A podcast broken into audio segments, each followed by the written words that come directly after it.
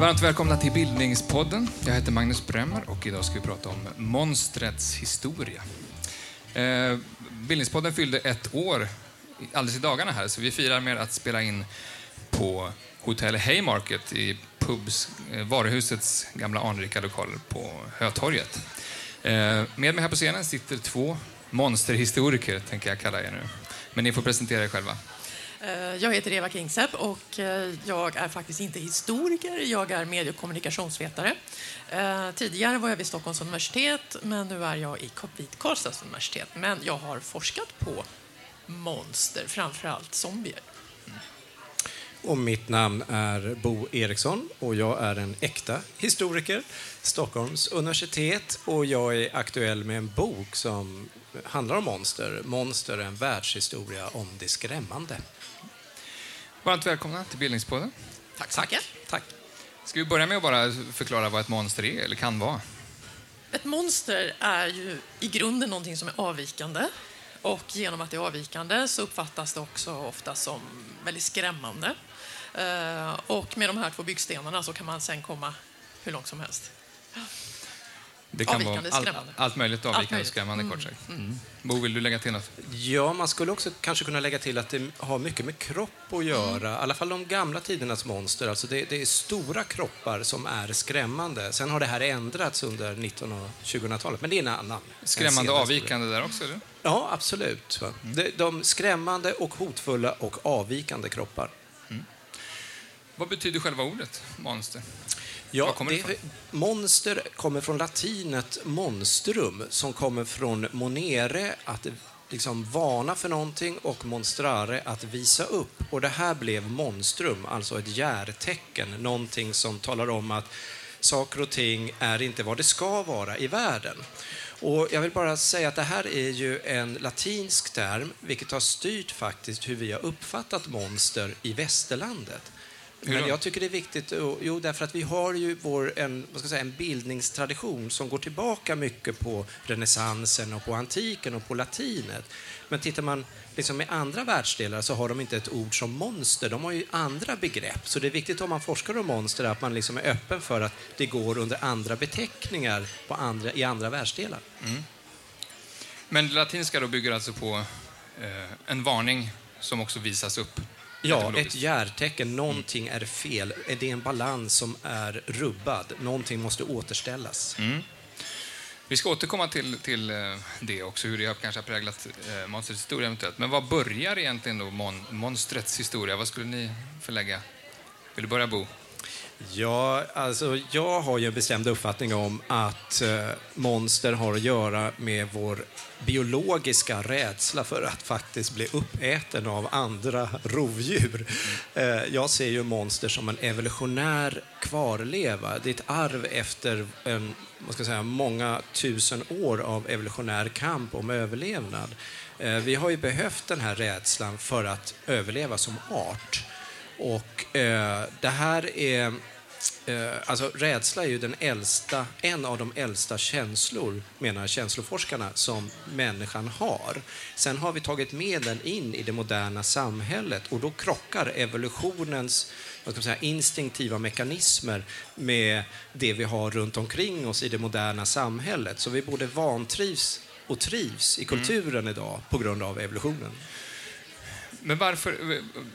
Du, om du går tillbaka till rovdjurshotet så är det ju en, ett yttre hot som blir en föreställning. Men kan vi, du är också inne på att det är någonting vi trivs med. Kan vi behöva monster på något sätt? Varför skulle vi behöva monster? Du säga, va? Ja, alltså det, det ligger ju i det här just att det är någonting som är avvikande och i och med att det är någonting som är avvikande så förutsätts då att det finns någonting som är normalt. Eh, Så att monstret visar ju på det som inte är normalt och därigenom så ser vi ju gränsen mellan normalitet och icke-normalitet. Så så länge vi inte blir uppätna så är vi tryggare av att ha monster. Ehm, ja. det, ja, på sätt och vis. Alltså det, det, här, det här skulle man kunna utveckla hur långt som helst, just om, om vad är norm, vad är avvikande och så vidare. Men, men jag skulle nog säga att monstrets funktion är inte bara att visa på gränsen utan att också så att säga, befolka gränsen, det här ja, liminala området. Som, liminala? ja, liminal, alltså det är alltså ett, ett, gränsområde mm. som, eh, ja, där, som, som, karaktäriseras av strukturlöshet. Där kan liksom vad som helst hända, så att säga. Mm. Eh, och där befinner sig också monstren. Så. Eh, och när man beger sig ut i det här gränslandet eh, eller gränstillståndet, så det finns också inom ritualteori till exempel, då, den här liminala eh, zonen, så ja, då, då krävs det att man så att säga går utöver sig själv. Och det är ju det hjältar gör när hjältar bekämpar monster. Det gör de ja, i sådana här liminala områden. Då. Och, och, det som då blir kusligt, särskilt kusligt kanske då för, för oss själva, ifall vi nu ska koppla till Freud och det kusliga och Ja, det får vi, men, men, det är ett begrepp som Freud har. Ja, som är... Um, men då är, då är det just när monstret dyker upp hemma eller hos mm. oss, då har ju plötsligt ett område hos oss blivit farligt, obekant, för här dök det upp då detta otäcka, så att säga, som, som då kräver att det bekämpas, precis som du var inne på tidigare. Just det, vi kan bara säga det, Freuds begrepp bygger väl på det, det heter Unheimlichkeit ja, på tyska, ja, som är mm. hemlik och hemlig ungefär. Ja, mm, ja, mm. Så det bygger på den motsättningen mellan det som är bekant och det som är ja. avvikande. Men det måste alltid ha med skräck att göra då, en rädsla för, för det. Ja, vad säger du?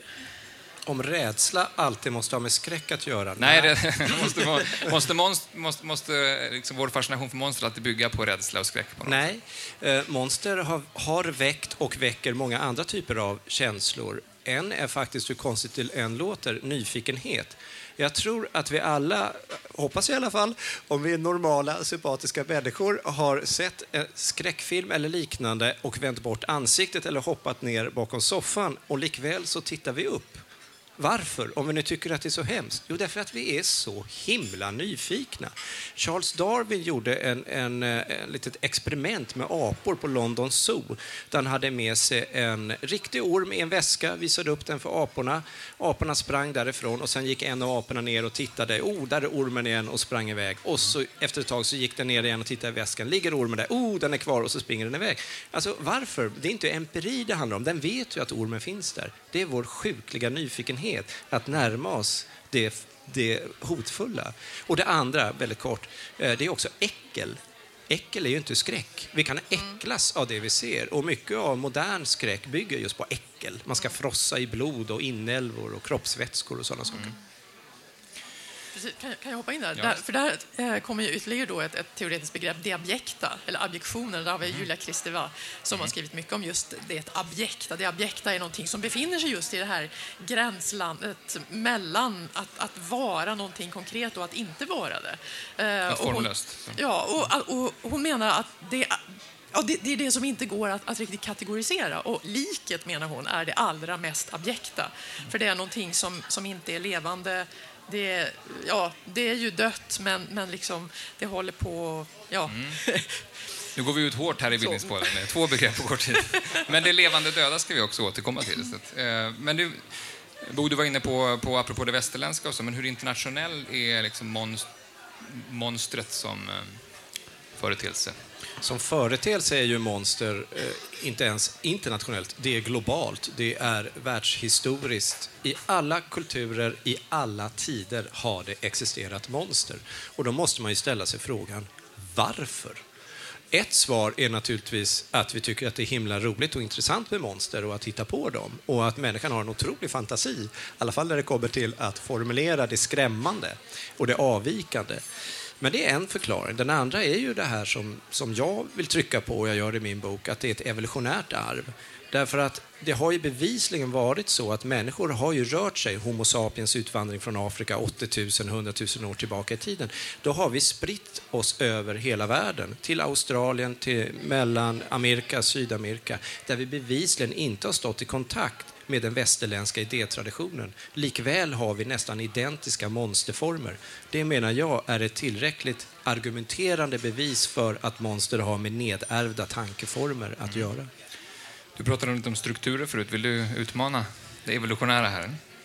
Nej, jag tycker det låter väldigt rimligt. Mm. Uh, för jag menar, att i, i det att vara människa ligger ju också att definiera sig själv. Och när man definierar sig själv så gör man det um, utifrån vad man inte är eller vad man inte vill vara. Mm. Men eh, första eh, exemplen, eller kanske bevarade exemplen i historien på eh, att vi har avbildat eller nedtecknat något om monster. Vad, vad i tiden är vi då? Ja, det är, det är faktiskt otroligt spännande att vårt äldsta monster som vi bevisligen har, där man kan hålla upp liksom en fysisk artefakt och säga här har vi ett monster, det är 35 000 år gammalt. Det är en 30 centimeter hög statyett som föreställer en människa med ett, eh, ett lejonhuvud. Och det här hittades i Tyskland för cirka 20 år sedan och sen har man hittat ytterligare delar på det här. Den här har man karvat ur, ur mammutben, så man har alltså dödat en mammut, vilket människan i och för sig gjorde på istiden. Vi hade ju ihjäl alla mammutar.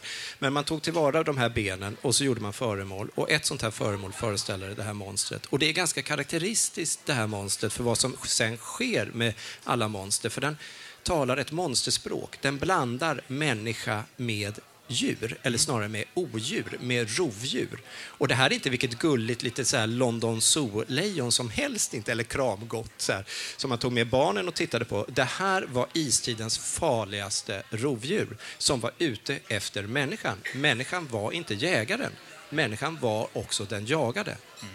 Och det här var någonting som skrämde människan naturligtvis, att placera en sån här istidsgrottlejons huvud på en människokropp. Mm. Och det där har väl följt med i monsterhistorien, alltså just människa-djur. Eh, och den här hybridformen, ja. ja det, det, är ett slags språk. Titta på Alien vs Predators och alla de här filmerna. Mm. Så ser man ju att ja, men det skiljer sig inte så mycket från den här statyetten, 35 000 år gammal. Har manusförfattarna i Hollywood tittat och åkt till Tyskland för att studera en, en pryl i, i, ett museum? Nej, jag tror knappast det. Mm. Utan det handlar ju om liksom allmänna former, ett språk, en grammatik när det gäller monster. Mm. mm. Och, och där, I det ligger ju också det här eh, skräcken för att upp uppslukas av det här andra skrämmande. Mm. Ja, som i fallet med lejonet där till exempel. Eh, och det finns aspekter av, och nu kommer vi in på ännu fler trevliga saker här, kannibalism. Mm. Mm. Så, um, Ja, ja, ja, kanske.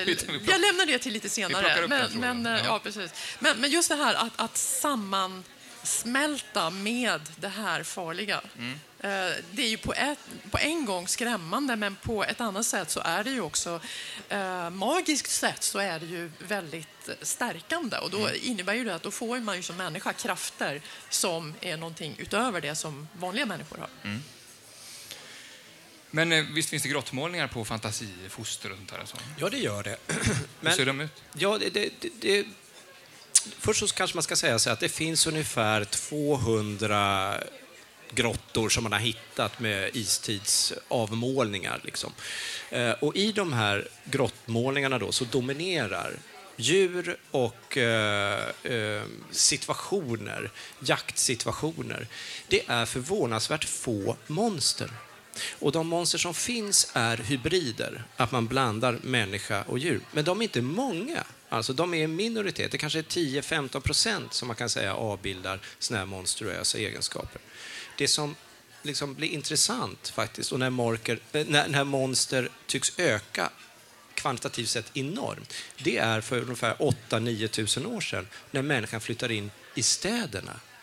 När vi alltså bygger vallar, murar för att skydda oss mot det som vi levde med under istiden. Då dyker monstren upp. Mm. Om man tänker eh, alltså, antiken, eh, Grekland och romarriket, så, vad, vad, är det för typ av eh, monster som börjar frodas där? Ja, den, va, den vanligaste kategorin av monster under antiken det är ju de mytologiska bestarna. till exempel som hjälten Herkules har ihjäl. Vi har, vi Tesevs och Persevs, hela uppsättningen av manliga stora män liksom, som, som dödar stora äckliga monster. Men här tycker jag det blir lite intressant, för att när man tänker efter så är det ju så här att, ja men tänk, antiken hade massor med monster. Ja men för antikens människor så fanns ju inte de här monstren. De var ju döda. Hjältarna hade ju haft ihjäl dem. Men de levde med andra typer av monster. Så forskningen har, tycker jag, blandat ihop det här lite grann och försökt tänka sig, ja men antikens människor, de trodde ju på hydror, de trodde på Minotaurus. Ja, men de var ju döda. Det intressanta är istället att se vad fanns för monster som den vanliga människan trodde på. Mm. I antiken menar du? Ja, i antiken. Mm. Mm. Och vilka var det? Ja, det, Gripen till exempel var ett sådant mått. Grip är en, en, ett fabeldjur som består av eh, lejon, örn och... Eh, ska vi se, är det någonting mer? Nej, det är lejon och örn. Va? Eh, och det här fabeldjuret har ju varit väldigt populärt under medeltiden och är även populärt idag. Eh, och vi har ju ett flygplan, Gripen, som har fått sitt namn efter detta kraftfulla fågel och denna, denna farliga djur. Den varelsen dyker inte upp i de antika mytologierna eller i legenderna. Men däremot dyker den upp i olika sina jaktinstruktioner och finns på mosaikgolv tillsammans med lejon, panter och elefant. Det vill säga, det här var ett djur som man verkligen trodde existerade och som man kunde jaga. Mm. Historien är ju full av också kvinnliga monster av, alltså allt från Medea, Medusa, sirener och eh, framåt. Femme fatales kanske, jag vet inte om vi ska räkna in det. Men fin, finns det liksom en arvslinje där, ett, en, en viss typ av karak- karaktäristik kring det kvinnliga monstret? Så? Ja, vad skulle du säga? Alltså har det med det, liksom, du var inne på det här med både någonting lockande och någonting skrämmande. Det känns som att det är ganska vanligt. Ja. Åtminstone några av de här jag nämnde. Ja, jo, Sirener till exempel. Eh, alltså när, när jag nu dammade av mina gamla monsterkunskaper inför detta eh, tillfälle så blev jag påminn om just det här att eh, kvinnliga monster ofta är både lockande och skrämmande och de är dessutom listiga. Så att eh, hjälten riskerar att då förföras eller luras av då den här lockande eh, kvinnliga varelsen. Ehm, och, och dras i- in fördärvet. Vilket då enligt den här författaren, som jag nu inte minns vem det var, eh, hävdade att eh, så är icke fallet med manliga monster. Så att säga. Eh, så att manliga monster är bara skrämmande. Eller jag vet inte, vad säger Och du? det går tillbaka i, längre i historien, Ja, så att säga. äldre tider än, än moderna, eh, listiga kvinnor. Ja, alltså, och det finns också en koppling där till, eh, till jorden och idéer om, om jordgudinnan och, och liksom telluriska krafter, alltså jordkrafter och det här att jorden föder fram saker. Så. Och som sen, jag menar, det, det lever vidare långt jag menar, in, in på 1900-talet, föreställningar om, om liksom, att, att det kvinnliga och naturen är på något sätt sammankopplade. Likaså som det kvinnliga och eh, det övernaturliga. Faktiskt då. Så att, eh, den tidiga spiritismen till exempel, där var det ju framförallt kvinnor som då mm, Skulle ja, ha kontakt. skulle ha kontakt med, med de döda för att de skulle ha, ansågs ha någon, någon särskilt god förmåga att, eh, ja, att kommunicera med andra sidan. Men vad var det hotfulla med kopplingen till naturen? Till exempel? Ja, det är ju naturen som någonting eh, som i grunden är starkare än människan. Så. Någonting som, jag menar, flodvågor, jordskalv, eh, Kvinnor. oväder, kvinnor, ja. gräshoppssvärmar. Nej, men, Ja, okej. ja, men, Ja, och går man eh, ännu längre tillbaka i tiden så till exempel eh, i, i den babyloniska skapelsemytologin så, så, så finns ju Tiamat, kaosdraken, som då var av kvinnligt kön och som den manliga Marduk var tvungen att ha ihjäl för att skapa ordning. Alltså mannen dödar den äldre eh, tonisk, alltså eh, en äldre matriarkal ordning. Och det här har ju forskarna läst in då, att det är en historisk process. Att tidigare hade vi eh, politiska ordningar där kvinnorna styrde mycket mer om man kopplar det till de här så kallade Venusstatyetterna och sånt som man har hittat. Och sen har då, när, när vi går över till de olika statskulturerna i Babylonien och Sumerien och så, så, så får vi en mer manlig eh, politisk kultur. Och då måste man ha manliga hjältar som dödar de här gamla kvinnliga monstren.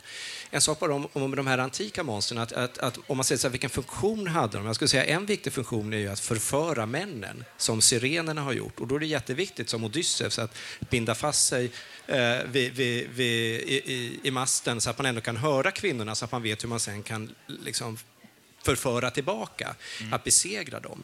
beskriv Eh, en siren bara. Ja, en siren var... Ja, alltså antikens siren är inte så enkelt att beskriva, därför den finns i två varianter. Dels har vi fågelvarianten, där de faktiskt har fågelben, och det är ju inte så fint, eller så tilltalande kanske, men de har vackert yttre, vackert ansikte och som fågelkropp. Men sen blir de mer lika sjöjungfrur, allt eftersom. Så det finns egentligen två varianter där. Med klor under ytan. sådär. Ja, precis. Och, och de drar ner männen då i, i, i, i ett syndigt fördärv liksom. och dränker dem bokstavligen i lustens hav.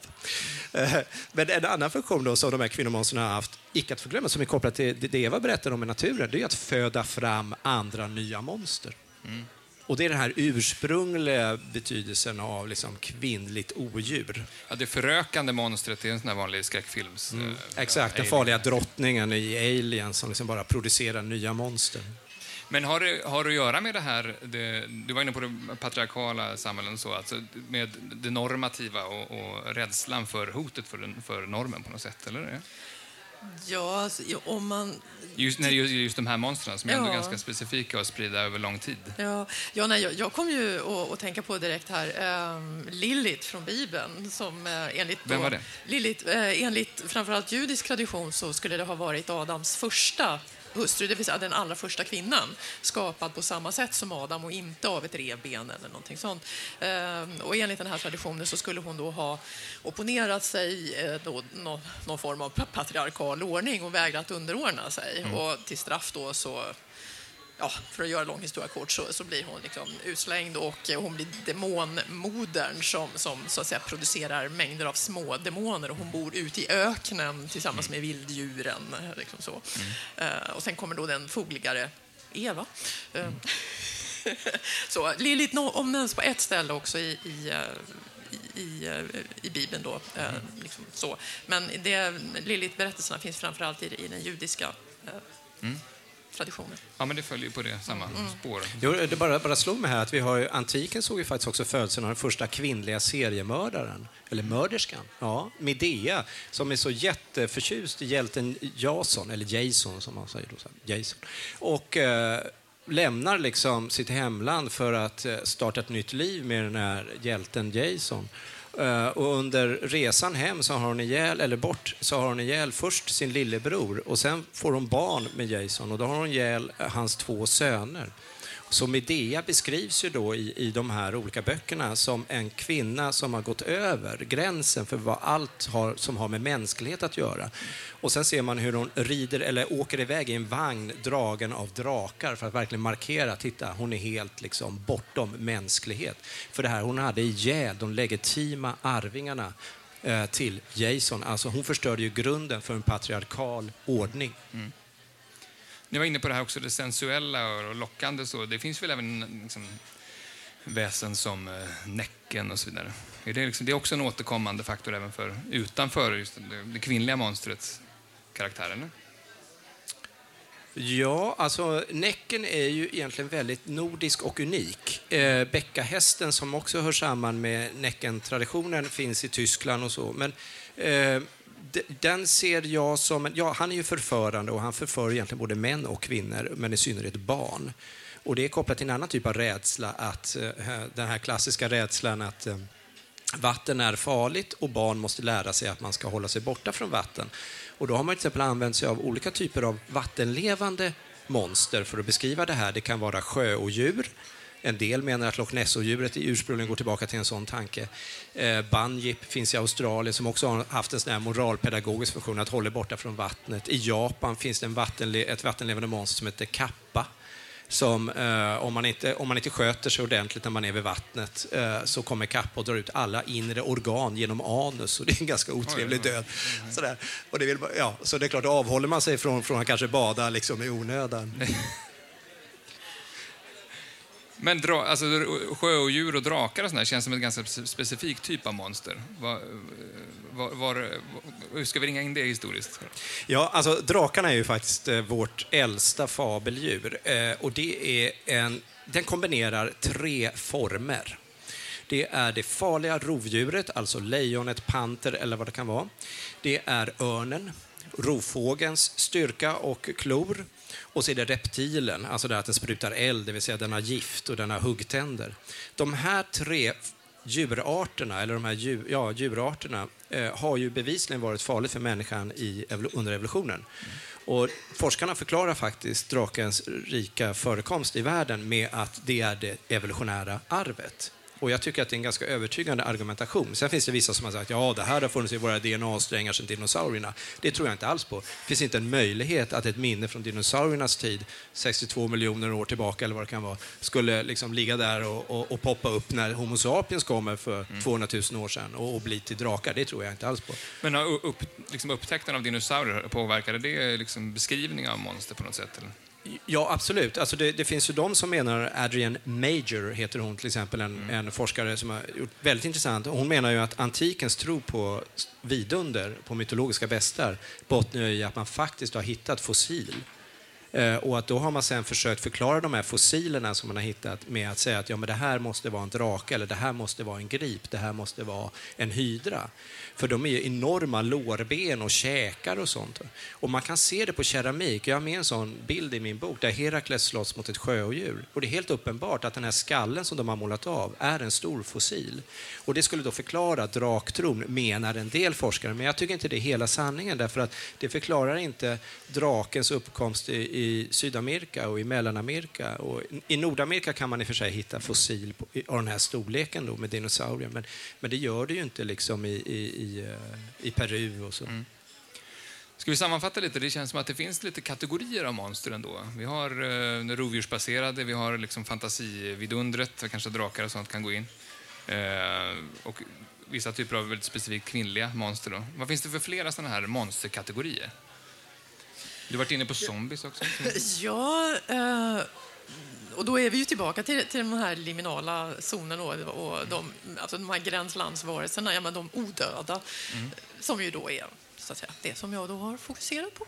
Mm. Uh, vi ska prata mer om de, ja, de odöda ja, ska vi säga, alldeles strax. Uh, så att, ja, och, och, där kommer ju då alla de här ja, men, Vampyrer, zombier, mm. gengång. Ja, jag vet, det beror på hur, i vilken mån man menar att en gengångare skulle vara ett monster. Jag vet inte, det känns mm. väl kanske lite... För att, eh, nej, man Men kanske hur, inte ska blanda ihop det riktigt. Hur, hur verkligt kan ett monster vara för att, och ändå kallas monster? Alltså hur, hur, hur lite fantasi krävs?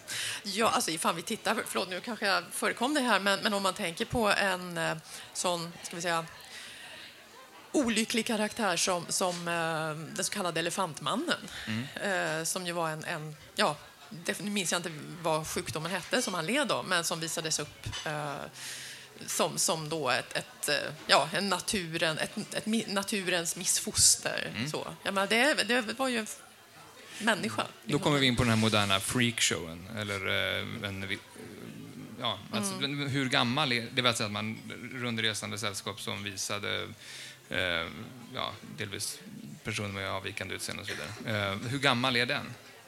som företeelse. Ja. Det ligger ju redan i ordet visa upp. Eh, ja, exakt. Eh, alltså, freak shows, eh, det tillhör 1800-talet, men företeelsen att visa upp freaks mm. har en betydligt längre historia. I till exempel antika Grekland och Rom, i synnerhet Rom, där älskade man freaks. Där visade man upp krigsfångar som man tyckte såg väldigt annorlunda ut. Mm Eh, ofta då kanske stammar från Afrika eller asiatiskt folkslag. En och annan pygmé säkert. Eh, de visades upp som freaks. Det fanns ett speciellt torg i, i Rom där man kunde köpa freaks och gå och titta på. De hade en utbredd slavhandel där man kunde titta på freaks. Och eh, det finns lagar och förordningar som säger att om barn som föds med två huvuden eller förvridna armar och så, så får man inte dränka dem i Tibern. Det vill säga att man dränkte sådana barn i Tibern. Så det är helt uppenbart att det är en ganska lång historia. Det finns på 1500-talet finns det en helt otrolig historia om en familj, Gonzales, som det har lämnat material efter sig, så man kan skriva hela den här familjens historia. De led av det här en kraftig hår... Eh, alltså hela kroppen är, är hårig. Och mannen Petrus hade detta. Han gifte sig med en kvinna eh, som, och fick sex barn. Fem av barnen hade den här sjukdomen. De här såldes eh, som eh, föremål och visades upp eh, på förstehusen under 1500-talet. Och sen fortsätter den här handeln. Så att när vi kommer in på 1800-talet och freakshows börjar med Barnums Flying Circus, eller vad den hette, eh, då var det här ganska etablerat i, i, i eh, västerlandet. Och huvudfrågan i såna här freakshows, det var just what is it? Vad är det? Så man visade upp skäggiga damen, den tjockaste mannen i världen, en indian, en lapp mm. och alla möjliga varianter och sa, vad är det? Är det människa? Är det djur? Och det var underhållning? Eller vad ska man... Hur ska man... Ja, det var, det var underhållning på, på största nivå kan man säga. Och för att verkligen faktiskt få oss att reflektera över att det här är ett fenomen som har funnits i vårt land. Vi tror ju att vi alltid har varit så förträffliga. Så är det så, jag tänker inte berätta hela historien för den är så pass lång, men det handlar om en kvinna, Julia Pastrana, som också lider av sån hon var helt hårbevuxen. Hon föddes i mitten av 1800-talet i Mexiko och köptes och såldes och visades upp. Charles Darwin såg henne. Så här. Hon hade väldigt kraftig käke dessutom, så de menade att hon, såg, att hon var en babian, för hon såg ut som en babian. Att hennes mor som hade fött henne i en grotta hade eh, avlat henne med en babian. Den här flickan får ett barn med en cirkusägare. Cirkusägaren gifter sig med henne och det här barnet lider av samma sjukdom. Barnet och, och Juliana dör efter någon vecka och sen mumifierar han kropparna. Och de, nu gör jag historien kort. De här två kropparna visas upp i Sverige så sent som om det var 1967 eller 1968. Eh, och då infördes det ett förbud i Sverige på att man inte får visa eh, döda kroppar i offentligheten. Och nu ligger de här, de är råttätna, de här kropparna, det finns bara delar kvar av dem. De ligger i ett museum strax utanför Oslo. Så freakshows är för mig en skrämmande världshistoria. Mm. Skrämmande modern uppenbarligen då. Ja, Den precis. hänger ju också ihop naturligtvis med den moderna rasismens framväxt som ideologi under 1800-talet. Men, hur, men hur västerländsk är själva företeelsen? Nej, men alltså i, i Japan visade man upp kinesiska eh, fångar under, under flera tusen år, precis som kineserna visade upp japaner. Så att det här om, eh, men apropå just det här det avvikande från... Ja, men på det jag menar, ja, koreaner, förlåt inte kineser. Koreanerna var alltid att man hämtade hem antingen det kinesiska eller japanska. Så det här är en lång företeelse med freakshows. Eh, och att liksom att, att, kulturellt peka ut någon som avvikande och, och, säga att du får ha dina kläder på dig för du kommer ju från, från den här delen av Afrika och för oss i det här landet är det jättekonstigt, sa man. Och så visar man upp det här som en freak. Det har funnits i alla världsdelar. Eh, och, och, det har ju att göra med att när man är ett stort imperium och man inte är en demokrati så finns ju de här hela tiden rasistiska och fördömande attityderna som ett, vad ska man säga, en levande underström i kulturen.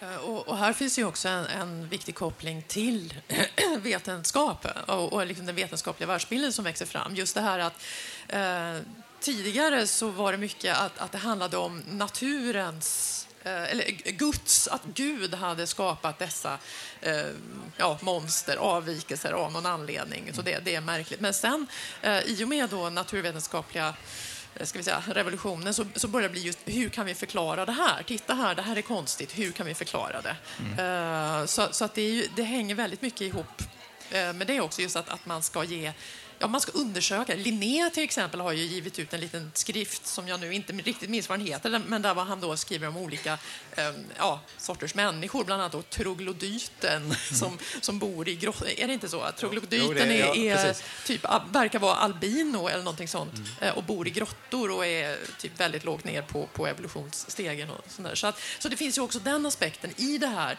eh, vilket är karaktäristiskt för mycket av den tidiga populärkulturen. Laterna mm. Magica kommer obskura och sådana föreställningar till exempel kopplades ofta ihop med då föreläsningar. Varför är det så här? Det verkar magiskt att vi kan visa bilder på, här på mm. väggen, men det fungerar på det här viset. Så att det fanns också det här pedagogiska inslaget i det.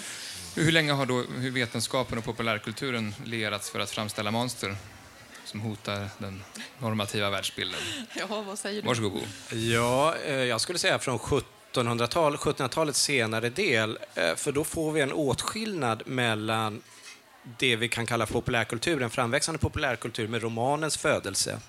Eh, där romanen vände sig till en ny läsekrets eh, som var borgarna. Och då var det lite mer underhållning och då kan man säga populärkultur föddes där. Eh, och det sker ju parallellt med att naturvetenskapen exploderar. Vi har ju haft naturvetenskap på 1600 och 1500-tal också och under medeltiden. Men, men det sker liksom stora djupgående förändringar av det naturvetenskapliga paradigmet med Newton och, och sånt som, som, verkligen kommer att ändra vår världsbild och därmed också ett en allmän förvärldsligande. Så från ja, ja, mitten av 1700-talet och framåt. Mm. Då börjar vi också närma oss början på eh, skräcklitteraturen. Eh, Dracula kanske bland annat. Vad, vad, vad betydde den typen av... Då kommer vi också in på vampyrer och sånt. Den, eh, vad betydde den, eh, Säg någonting om skräcklitteraturens framväxt. Oj, ja. Det, alltså, det, det är underbart. Det, det förtjänar Något kort. Ja, ja, fast kort. Jag vet, jag vet. Det här skulle man vilja prata länge om. Eh, man kan väl säga så här då. I, i, eh, det kommer skräck. Eh, den gotiska skräckromantiska romanen kommer ju i slutet av 1700-talet. Men Mary Shelley, 1818 med Frankenstein, hon ändrade ju förutsättningar för allt. Jag tycker lite synd om henne. Hon, sk- hon skrev andra saker också, men det var inte tillräckligt bra. Det här var den boken. Och den skapade ju faktiskt världshistoria, det får man ju säga. Den ändrade allt. Och sen kommer det ju på Hur pass, ban, 1800-talet. hur pass banbrytande var den som bok? Nej, men den, den var banbrytande i det att hon faktiskt skapar en historisk autenticitet genom att, att den är skriven i brevform. Det var så där ett litterärt knep som man använde för att det skulle vara trovärdigt. Så att det är ju inte en författarröst, inte hon som säger, eller någon perspektiv, att, som i Game of Thrones, att det alltid är en person som man följer, utan här är det brevromaner, en, brev, en brevroman. Och det gör att det känns så äkta med det här med monstret. Men sen är ju relationen mellan monstret och skaparen. Alltså Frankenstein är ju inte monstret, Frankenstein är den som skapat monster. Men under den här resans gång, det är ju bokstavligen en resa i romanen, så ser man ju plötsligt monstret är ju egentligen inte det moraliska monstret, det är ju Frankenstein. Men sen blir ju monstret rent rättsligt sett monstret eftersom han begår fula saker och dödar folk. Men, men han, det finns en nyckelreplik där som jag tycker är så bra och det förklarar nog varför den, den håller liksom än. Och det, det är att han konfronterar faktiskt sin skapare. Skapelsen konfronterar skaparen och säger så här du, jag kunde ha varit din Adam, men du gjorde mig till din fallna ängel. Och det är nytt, att monstret konfronterar personen som har skapat. Det har vi inte sett under 1700-talet eller 1500-talet. Där har hjälten ihjäl monstret, men de diskuterar ju inte med varandra. Men här får du ett anklagande finger från monstret. Eh, Vampyrer då? När, från när ungefär dyker de upp? Ja, det är ju en urgammal vad ska vi säga, folktrovarelse eh, som finns i eh, lite olika former i, i olika kulturer. Eh, och, men, men grundidén är ju att det är någon som ja, su- kommer och suger livet ur de levande.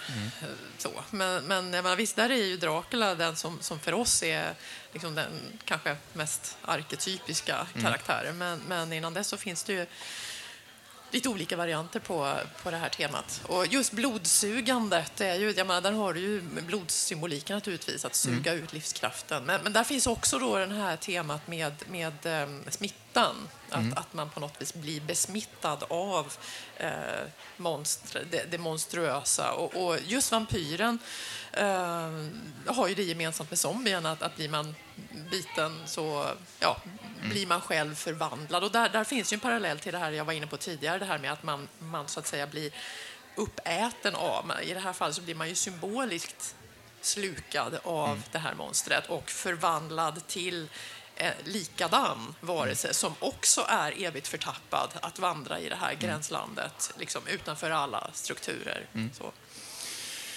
Både eh, Frankenstein, vampyren och eh, zombies, dina favoriter, är, är, är exempel på vad man ibland kallar för odöda. Eller det är som man kategoriserar själva typen av monstret. Ja, det, det är väl en vanlig kategorisering. Vad, vad, vad är, vad, hur ska man definiera odöd och var kommer liksom själva ordet ifrån? vet du? Odöda är ju människor som har en tendens att gå igen. Och En tendens att gå igen. Ja, de har en tendens, en otäck tendens att gå igen. Det finns ju trevliga gegångare också, det kan man ju säga. Men, eh, nej, men som regel så tycker vi att det är ganska otäckt att de går igen. Eh, och det har ju funnits långt tillbaka i tiden. Eh, antiken, det, det, bara det är det här att de kallas för andra saker. Men, eh, men egentligen är det ju vampyrer. Alltså folktron i antiken, om vi går tillbaka då till kanske 700-500 före vår tid, så, eh, och in på naturligtvis romartiden och, och, och, så, och hellenismen, så trodde man ju på fullaste allvar att det fanns onda andar och vampyrer ute i natten. Men man kallar dem inte för vampyrer. Men de sög blod. Och det var odöda. Det var människor som inte kunde dö, för de gick igen. Under medeltiden märker vi att de finns också. Det finns en tro på detta. Eh, vi har sett det rätt nyligen i olika dokumentärer hur eh, man hittar idag gravar i olika länder, eh, alltså moderna gravar, där man har gjort åverkan på kropparna därför att det finns fortfarande folktro i Rumänien, i Ungern och andra ställen att man kan omvandlas till en vampyr. Samma slags kroppsskador har man ju hittat på skelett ifrån medeltiden i England, i Frankrike och Tyskland. Så att det kanske har varit mer utbrett än vad vi tror att det har faktiskt har funnits vampyrer. Sen finns det underhållningsvampyren, det som kommer då med skräckklassikerna på 1800-talet. Kan man säga att det går, att det går trender i monster? Alltså det, du, ser, du, du, får samma sak för olika beteckningar i olika tider, men det är att monster, monster förökar sig i populärkulturen. Ja, verkligen. Alltså, monster är oerhört fåfänga. De, de följer verkligen samhällets trender. De om några är, är så känsliga när det förändras och vill anpassa sig. Mm. Det gör de. Jajamensan.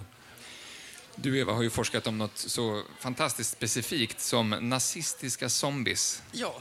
Kan du bara förklara kopplingen så att vi är med, hänger med på det? Ja, om man ska vara alldeles korrekt så är det ju då inte ska vi säga, nazistiska zombier eller nazizombier utan eh, zombie-nazister. För att, att vad, är, vad är skillnaden där? Ja, alltså, om, man skulle, om man kallar det för nazizombie, vilket är det vanliga, vanligaste förekommande begreppet, då, då antyder man ju att det här, här handlar om zombier som sympatiserar med, med nationalsocialism. Mm. Mm, mm. Men det är det ju då alltså inte fall, utan det är ju då alltså gamla nazister som har dött och som på något vis har återuppväckts. Men en del av det obehagliga måste ju vara att de sympatierna följer med även som zombier? Ja, men, men där, där finns det eh, intressanta kopplingar till eh, de olika förklaringsmodeller av den historiska nazismen. Så, för att, att, om man tittar på nazizombien, om, om jag nu ändå kallar det så, mm. det låter enklare än zombie-nazisten, så, eh, så eh, det handlar framför allt om att eh, det här är egentligen ett monster som inte är... Alltså det, det, det, är, eh, det är en odöd, mm. det är en odöd, men den är, på senare tid så är den skapad av människor. Den är skapad av nazist, galna nazistiska vetenskapsmän. Mm. Så. Mm, mm. så. att man kan säga att på ett skruvat sätt så utgör nazizombien en populärkulturell eh, illustration av Förintelsen och koncentrationslägren och de mm. människoexperiment som förekom eh, i Nazityskland. Mm. Vilket kan låta fullständigt barockt, men mm. det, det, finns visst fog för det. Därför att eh, de här eh, nazizombierna, det är alltså nazis, eller ja, eh, ja, nu ska jag inte säga nazister, men, men eh, låt, låt, för att de, mm. de tänker ju inte. Så, de, de, bara lyder order och de är hemska. Liksom mm. så. Uh, men de har uniform. Och det har man ju för sig hävdat om nazister också. Men det är jo, jo, jo, jo men, men nu, om vi specifikt just tittar på, på uh, mm. nazizombierna. Mm. Så. Men de är alltså skapade av, av då nazistiska vetenskapsmän som vill uh, konstruera en odöd supersoldat. Ja. I princip. Okay. Och när, när uppstod den första nazizombien i populärkulturen? Ja, alltså redan på 40-talet, om det nu är 42 eller 40 Nu, alltså un, under riktigt. kriget? Ja, och då är det en amerikansk film mm. där, som eh, handlar om att en eh, galen tysk vetenskapsman har eh, bosatt sig i sydstaterna och där ägnar han sig åt att med hjälp av en lokal eh, vodokunnig person tillverka då zombier som ska skickas till Tyskland som soldater åt då Hitler, vilket Hitler kanske inte hade uppskattat så mycket eftersom ett antal av de här är svarta, men eh, icke desto mindre. Ehm. Så redan, redan då mm. så finns den här föreställningen? Ja. Och, och, där finns ju naturligtvis den här kopplingen till just man, man, försöker, man, söker förklaringar. Varför följde det tyska folket Hitler och så vidare. Och så vidare. Ja, ja, just det. Mm. Och hur, hur, har den karaktären utvecklats om vi bara ska runda av ja, nazi-zombie? Alltså, eh, man kan se en historisk utveckling från de första nazi-zombiefilmerna på, på 60-talet eh, och fram till idag. Idag så är det framför allt ett monster som är skapat just av de här galna vetenskapsmännen som mm. kombinerar vet, eh, ja, man, man, går över alla etiska gränser och mm. kombinerar vetenskap med okultism också. Så att det är hokus pokus inblandat i detta. Mm. Och detta ska då bekämpas av ett team eh, rättrådiga allierade, ofta då om vi släpper den nazistiska ja. och det zombie-delen och allt det obehagliga med bara just det. Men varför är vi, varför är vi så rädda för eh, levande döda? Därför att vi inte blir av med dem. Det är så enkelt. Alltså, människans kontakt med monster har genomgående handlat om att nu ska vi döda det här hotet. Göra oss av med det här hotet. Men eh, odöda har ju en tendens att ständigt komma igen. Därför är det inte fel, tycker jag, att ändå kalla dem för dubbelgångare. Mm. Eh, att de, de dyker upp hela tiden. Och här tycker jag nog att om man faktiskt får lägga en liten psykologisk eh, aspekt på det, att Freud med sitt begrepp das Unheimliche, alltså det, det, det kusliga, passar rätt bra in. Därför det, det, är det här, det är någonting som ruckas, det är någonting som stör oss. Det är någonting som ska vara... Vi känner oss hemma, men någonting är ruckat. Stolen har flyttat sig, den stod inte där nyss, nu står den där borta. Det känns väldigt obehagligt. Och den här känslan av obehag har, eh, kan man koppla då på ett psykologiskt plan till den här gestalten eh, som har fått bära det tunga oket av att vara projektionsyta för, för människans ångest och rädsla gen, genom tiderna. Eh, men, men det är klart, hur vi än gör så blir vi inte av med dem. Det, det är det. Alltså, den döda ska vara död. Redan på medeltiden förstod man det här, alltså värdet av att man anordnade mässor. Mässor är inte till för att minnas. Mässorna, alltså dödsmässor, är till för att glömma för att vi ska kunna gå vidare. För att de ska kunna passera skärselden och komma upp i himmelriket. Man känner, vad skönt, nu har farmor det bra. Nu kan jag fortsätta livet istället för att farmor varje morgon sitter och liksom slår i tekoppen. Det är jobbigt. Men, men, där finns det en viktig aspekt och det, då är vi återigen inne på, på det här med eh, vetenskapliga förklaringar. Mm. Eh, jag var, nämnde tidigare spiritism och, och sådana saker. Att, alltså under 1800-talet i synnerhet och början av 1900-talet så finns det ju en väldigt bred, eh, en, en brett förankrad eh, föreställning om att ja, men där, eh, gengångare och så vidare eh, då inte är monster, utan det här är ett fenomen. Det går att tala med de döda på något sätt. Jag menar, telegrafen, radio, mm. telefon etc. var ju liksom nya uppfinningar, elektriciteten inte minst. Eh, så man tänkte sig att jo, men det går att kommunicera med andevärlden och då, då är de ju inte längre monster. Då är de ju mm. så att säga ja, kanske inte jämlikar, men det är ändå inte, då, då har gengångarna lämnat monsterkategorin eh, och då utgör de någonting som åtminstone potentiellt kan placeras in mm. i en naturvetenskaplig världsbild. Men då talar, ja, då talar vi om också en väldigt fri typ av andlighet? Eh, Nej, in, in, under 1800-talet så var ju det här väldigt... Alltså ansedda, ansedda mm. naturvetare eh, ägnade sig åt detta. Det, man, mm. man tänkte sig att ja, men det här, är, det här finns vetenskaplig grund för. Det är inte mm. förrän egentligen efter första världskriget som, som det då blir en, en ordentlig dipp så att mm. säga, i detta. Uh, sen sen var det ju en massa eh, ska vi säga, ja, humbug och fuffens eh, som med andefotografi och sådana saker som avslöjades som bluff, vilket naturligtvis bidrog till att eh, ja, det fick så att säga, sämre och sämre rykte. Men under, under många år så var, var det ansett som en, en seriös mm ett seriöst område för forskning. Jo, jo, men jag tänkte just med, med de odöda, att det, det är egentligen en, en, bred kategori. Alltså, zombier kan ju ingå där, vampyrer kan ingå, det och, ingå där och gengångare. Men jag tänkte en, en, sak som skiljer ut dem som egen kategori i förhållande till andra typer av monster, det är att, att vi faktiskt har ett moraliskt ansvar för dem på ett annat sätt. Jag, jag anser inte mig ha ett moraliskt ansvar för en drake, utan den, den, den, har liksom naturen skapat i någon sjuk värld. Liksom. Men, men, men om man har gengångare som går igen, ja, då har jag, vad, vad, kan jag göra för det här? Och jag tycker John Ajvide Lindqvist med sin bok, de, vet du, eh, inte låten Rätt till kommun, utan om de här, de odöda, jag kommer inte ihåg nu vad den heter, hanteringen av odöda, alltså visar ju på att, att vad händer om våra nära och kära reser sig ur, ur gravarna och kommer till oss? Mm. Liksom, vad, har inte vi ett ansvar att ta hand om dem trots att de är hjärndöda? En tuff frågeställning. Ja, det är mm. onekligen en tuff fråga. Ja. Men eh, odödlighet är också ett religiöst motiv, så hur, hur har de odöda gått in i den religiösa historien? Mm. Ja, där har de ju faktiskt funnits ganska länge, eh, även om inte jag kan hebreiska och så. Men, men jag vet ju att det, det, finns ju i Toran, det finns ju i Bibeln, alltså att man kan översätta det med odöd. Eh, mm. Det finns människor som faktiskt vaknar till liv som skall vara döda mm. och vandrar omkring. Lazarus är väl en sån person. Eh, och det här har ju varit ett, ett ehm, ett religiöst problem därför att efter, li, efter döden så ska det finnas, i alla fall i en kristet perspektiv, en slags viloplats eller så hamnar man i helvetet, skärselden eller i himlen. Men här har vi människor som bryter mot allt detta och vad betyder det?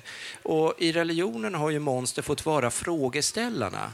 Alltså de som de, inom teologin har man använt monster för att väcka frågor kring religionen, att få oss att reflektera kring dogmer och tro. Eh, om det nu finns en gud som har skapat människan, varför har han gjort människor som skapar dem att de kan komma igen? Finns det en mening med det eller finns det inte en mening? Precis som att det här att den som kommer igen gör det med ett budskap. Det, det, det, är det, här, det är det som Mary Shelley gjorde. Monster konfronterar sin skapare. Varför har du skapat mig? Här har vi odöda som går igen. Och då ställer de en religiös fråga till teologen. Mm. Apropå det, du nämnde eh, tidigare, eh, före vi spelade in, i den judiska traditionen finns något som heter golem. Mm, Vill du förklara vad det är? Ja, alltså Golem-karaktären är ju väldigt intressant därför att det finns... Eh, man kan se, till att börja med så ser man en utveckling. Man idag om man pratar med en golem... Äh, pratar med en golem? Nej, det gör man inte. Om man pratar om golem mm. så tänker man sig en, en gigantisk lerjätte så, som, som är någon form av eh, zombieslav, skulle man kunna säga. Som, som, det, det, finns likhetstecken med då den här ska vi säga, traditionella karibiska zombien, liksom voodoo-zombien, som då utför arbete åt sin arbetsgivare. Mm. Eh, men eh, den legenden eh, kommer först på, nu rätta mig nu om, om jag har fel, men det är alltså 1500-talet någonstans, mm. framförallt i Tyskland och Polen. Men om man går tidigare tillbaka eh, till de då, judiska eh, talmudiska skrifterna och, och, andra, så handlar Golem om eh, just då den ursprungliga skapelsen. Gud skapar Adam av lera, så att det är just det här av mark, jungfrulig lera, ska det mm. vara då, obrukad lera. Um, och Gud blåser sedan in, låter liksom liv, ande blåsa in i denna lerfigur och Adam skapas. Och då eh, finns ordet golem där, så att Adam är en golem först. Eh, och i då den tidigare traditionen så eh, talas det om att, att då eh, judiska skriftlärda rättfärdiga så, ehm, som, de förstod hur, hur man skulle gå tillväga för att skapa liv Mm. Av lera med hjälp av formler och, och det hebreiska alfabetet och, och siffrorna har ju då en, en, en, också en magisk betydelse. Men vad var syftet? Ja, att, var syftet? Då, var, då var syftet att, eh, så att säga, bevisa Herrens eh, fullkomlighet och makt. Mm. Att, så bara ja, själva uppståndelsen ja, precis, varelsen. Så att man skulle inte tillverka de här i något annat syfte än att visa, ja, så här, eh, så här mäktig är Herren Gud. Så att säga mm. Och sen skulle man då låta den här golem återgå till, till, jord, till lera. Ja, just det, det var viktigt, apropå det var viktigt. Ja, ja. Men, men just med, med Golem så, uh, jag tycker du beskriver det jätte, jättefint. Så att, men uh, det som blir problematiskt med, med Golems historia, som är, är, så underbar, den är så avvikande från, från andra så här, skräckgestalters, det är just att, att i slutet på 1800-talet så aktualiseras den här historien om 1500-talet. Alltså författarna till och med som, som kommer, det är flera, men Meijerling som har skrivit Golem, då, den kommer i början på 1900-talet. Men han, de här de säger så här, ja, jag bygger det här på en, och så, jag kommer inte ihåg namnet nu, på en rabbi. Så, Ja, precis. Ja. ja, som, som, ska ha levt på 1500-talet och konstruerat en golem.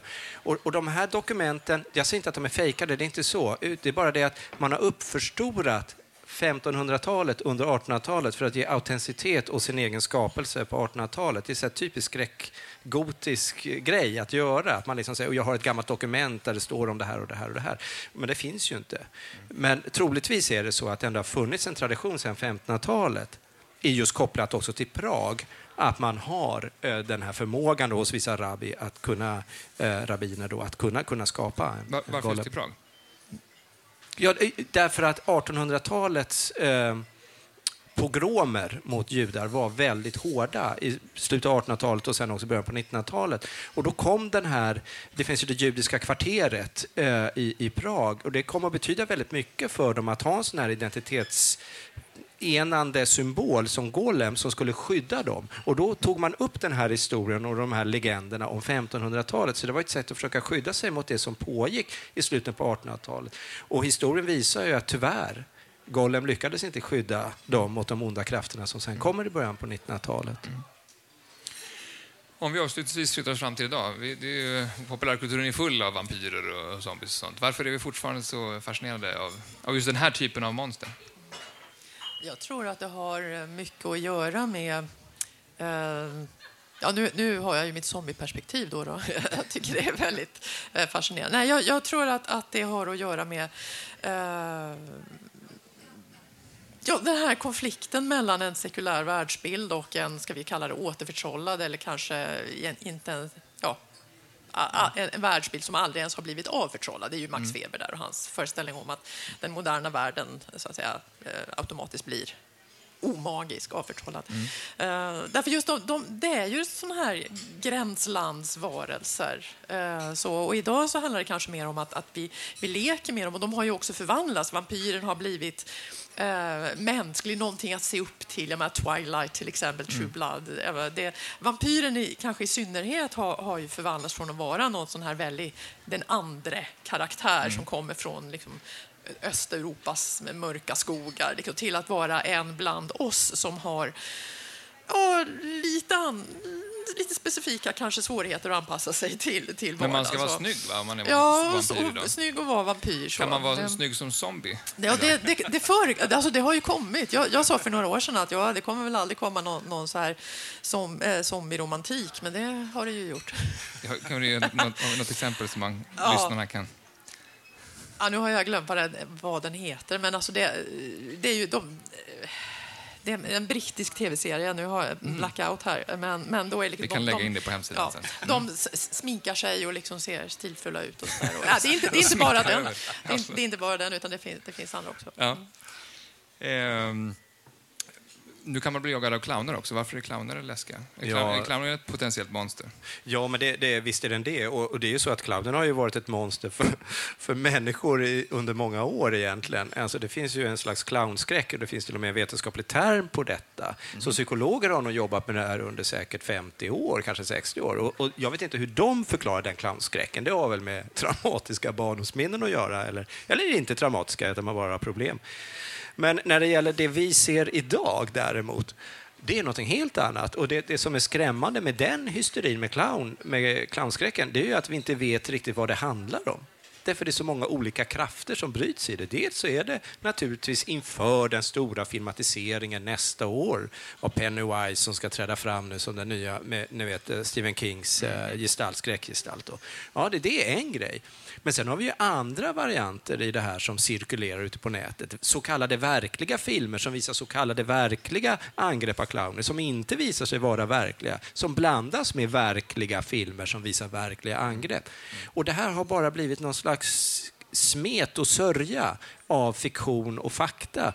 Och jag vet inte vad det handlar om. Att vi mår lite dåligt och är lite rädda så här inför halloweenmörker och, och, och så. Jag, nej, jag kan inte sätta fingret på vad det är. Mm. Men, men, men, clownen kan jag bara säga så här, det är intressant att clownen går från att vara en snäll figur till att bli en elak och hemsk mm. figur. Medan en vanlig omvandling... Ja, för en vanlig monsteromvandling är ju från, eh, från äh, vampyren som Eva berättade till något sympatiskt, till en snygg, mm. sexig, cool person. Men eh, jag menar, det finns ju gott om saker att vara rädd för i vår tid. Eh, varför är, varför är just vampyrer och zombier fortfarande så populära i så fall? Alltså just, just det, här, det här väldigt ändå orealistiska monstret. Eller vad Ja, um, nu så, så här, man skulle kunna prata hur mycket som helst om det här. Och eh, vampyrer har varit lite av ett, ett, ett sidointresse för mig. Mm. Men, så om, om, jag då återgår till, mm. till zombien så tror jag att, att det, ja, men det här med zombie walks till exempel. Att, att zombie folk, walks, ja, det är att de folk reser sig från ja, nej, nej, alltså folk klär ut, människor klär ut sig och så, mm. till zombier så är man ute liksom marscherar genom, eller marscherar, mm. man stapplar genom stan. Så, eh. Nazizombier som marscherar. ja, det förekommer ju också. Ja, precis. Nazizombierna marscherar kanske mera då.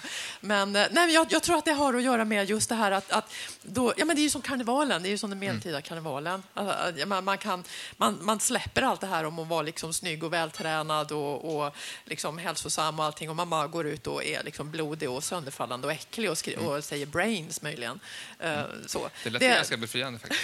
Mm. Ja, befriande, precis. Jag, jag, tror att just det här leka, lekandet, det mm. karnevaleska lekandet, ett brott mot strukturerna. Så. Innan vi slutar då, Uh, ni får välja ett favoritmonster i historien. Som inte är zombie-Eva. Jo, du, ja, du, kan få, du kan få välja en favoritzombie eh, och Bo... får välja vilket jag vill. Något väldigt specifikt monster som vi, lyssnarna kan gå till och uh, Ja, läsa men, vidare. ja, men då skulle jag nog vilja... Alltså jag har två och, och jag väljer det ena och håller det andra hemligt så länge. Eh, Mm. Det är kappa, som jag nämnde förut inledningsvis. Kappa är det här Som drog ut badmonstret. allting ur... Ja, genom Anus. anus. ja, inte så trevligt. Men det finns sätt att undvika detta. Det är en välfylld picknickkorg fylld med mycket gurka och melon, för den älskar det. Och så ska, det andra är att man ska vara väldigt artig och buga. För att man, genom att buga så utmanar man på sumobrottning. Och den här varelsen har en liten skål med vatten på huvudet. Och när han då måste buga tillbaka, då tappar han vattnet i huvudet och då förlorar han sina övernaturliga krafter. Det är det sympatiska med det monstret, eller? Ja, men jag tycker att det här är ett monster som är lite gulligt. Det är hemskt, Mm. för att man vill inte bada med det. Men det finns ett sätt som ändå är snällt. Man behöver inte döda det. Man kan liksom kommunicera med det genom lite melon och gurka och sådär. Mm. Det är väldigt japanskt också. Eva? Ja, nej, jag, jag, jag har verkligen funderat över det där med favoritmonster och jag, det, det var svårt. Så jag vet inte om, om jag får istället välja en, eh, ett monstertillblivande som jag tycker väldigt mycket om. och det är men- faktiskt i, i Hesekiel 37 i Bibeln. Ja. ja, där var Herren gör zombier. Eh, så, och, eh, det, alla kan gå hem, lä- plocka fram sin bibel eller slå upp Hesekiel 37 läsa själva. Men hur som helst. eh, Men det ska, vara, det ska vara 1917 års bibelöversättning, för det blir allra roligast. Eh, herren då? visar, jo, för det är ett sånt roligt språk. Ja, okej. Eh, Herren visar då Hesekiel, då det är ett slagfält uppenbarligen, ligger massa förtorkade ben. Så. Mm. Och så säger han att jag tror du ungefär då att dessa ben kommer att få liv och Hesekiel, ja men typ Ja, men du kan ju allt ungefär. Så, ehm, ja, och, så, och då var det ett rassel och ett gny och så fogades ben, de förtorkade benen till hopa. Och så blir de alltså då, ja, varelser, men de har ingen ande. Och, och då, ja, men hur ska vi göra nu då? Jo, men då blåser Herren in ande. Och så blir, men det här är naturligtvis metaforiskt, så att det handlar om någonting helt annat. Men jag tycker det är väldigt roligt. Hesekiel är snart på en biograf nära dig förmodligen. Yes. Mm. Varmt tack Eva Kingsepp och Bo Eriksson för att ni ville vara med. Tack, tack så mycket. Varmt tack. Eh, ja, en applåd. Varmt tack till alla er som har lyssnat här och som lyssnar här i efterhand. Eh, ni kan alla gå in på bildningspodden.se och lyssna på fler avsnitt. Eh, tack för idag. Du har lyssnat på Bildningspodden, en podcast från humanistiska fakulteten vid Stockholms universitet. Producerad av Magnus Bremmer och Claes Ekman.